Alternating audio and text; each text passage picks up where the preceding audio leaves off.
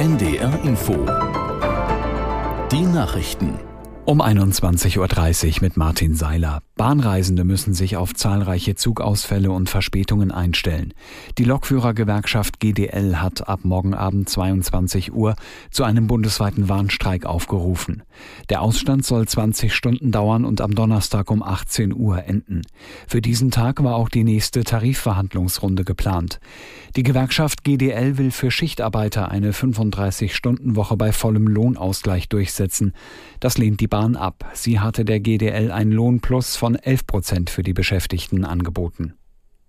Israels Außenminister Cohn fordert für sein Land mehr internationale Unterstützung im Krieg gegen die Terrorgruppe Hamas. Bei einem Besuch in Genf hat er den Vereinten Nationen und dem Roten Kreuz schwere Vorwürfe gemacht.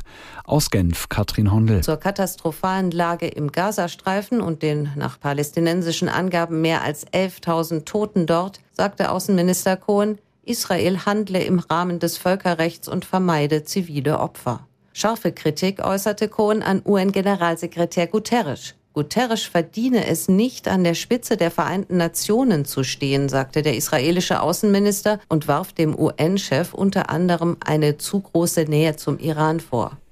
Die Linksfraktion im Bundestag hat ihre Auflösung zum 6. Dezember beschlossen.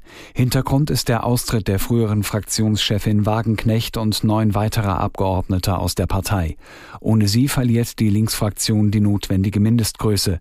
Die verbliebenen 28 Abgeordneten wollen jetzt eine parlamentarische Gruppe bilden. Der preisgekrönte deutsche Journalist Hubert Seipel soll laut Medienberichten hohe Geldsummen aus Russland erhalten haben.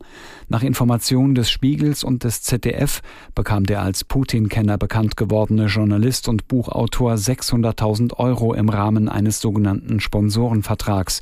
Das Geld stamme aus dem Firmengeflecht eines russischen Oligarchen. Seipel räumt die Zahlungen ein. Er begründete sie mit erheblichen Kosten für jahrelange Recherchen für Bücher.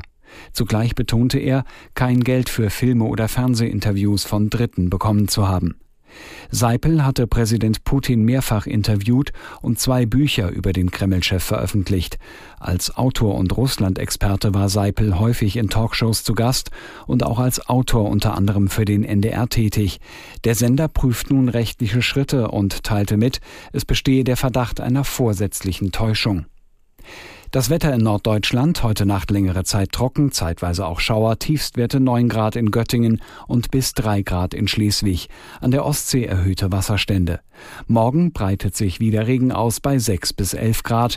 Am Donnerstag dann unbeständiges Schauerwetter im Harz, zum Teil Schnee 6 bis 10 Grad.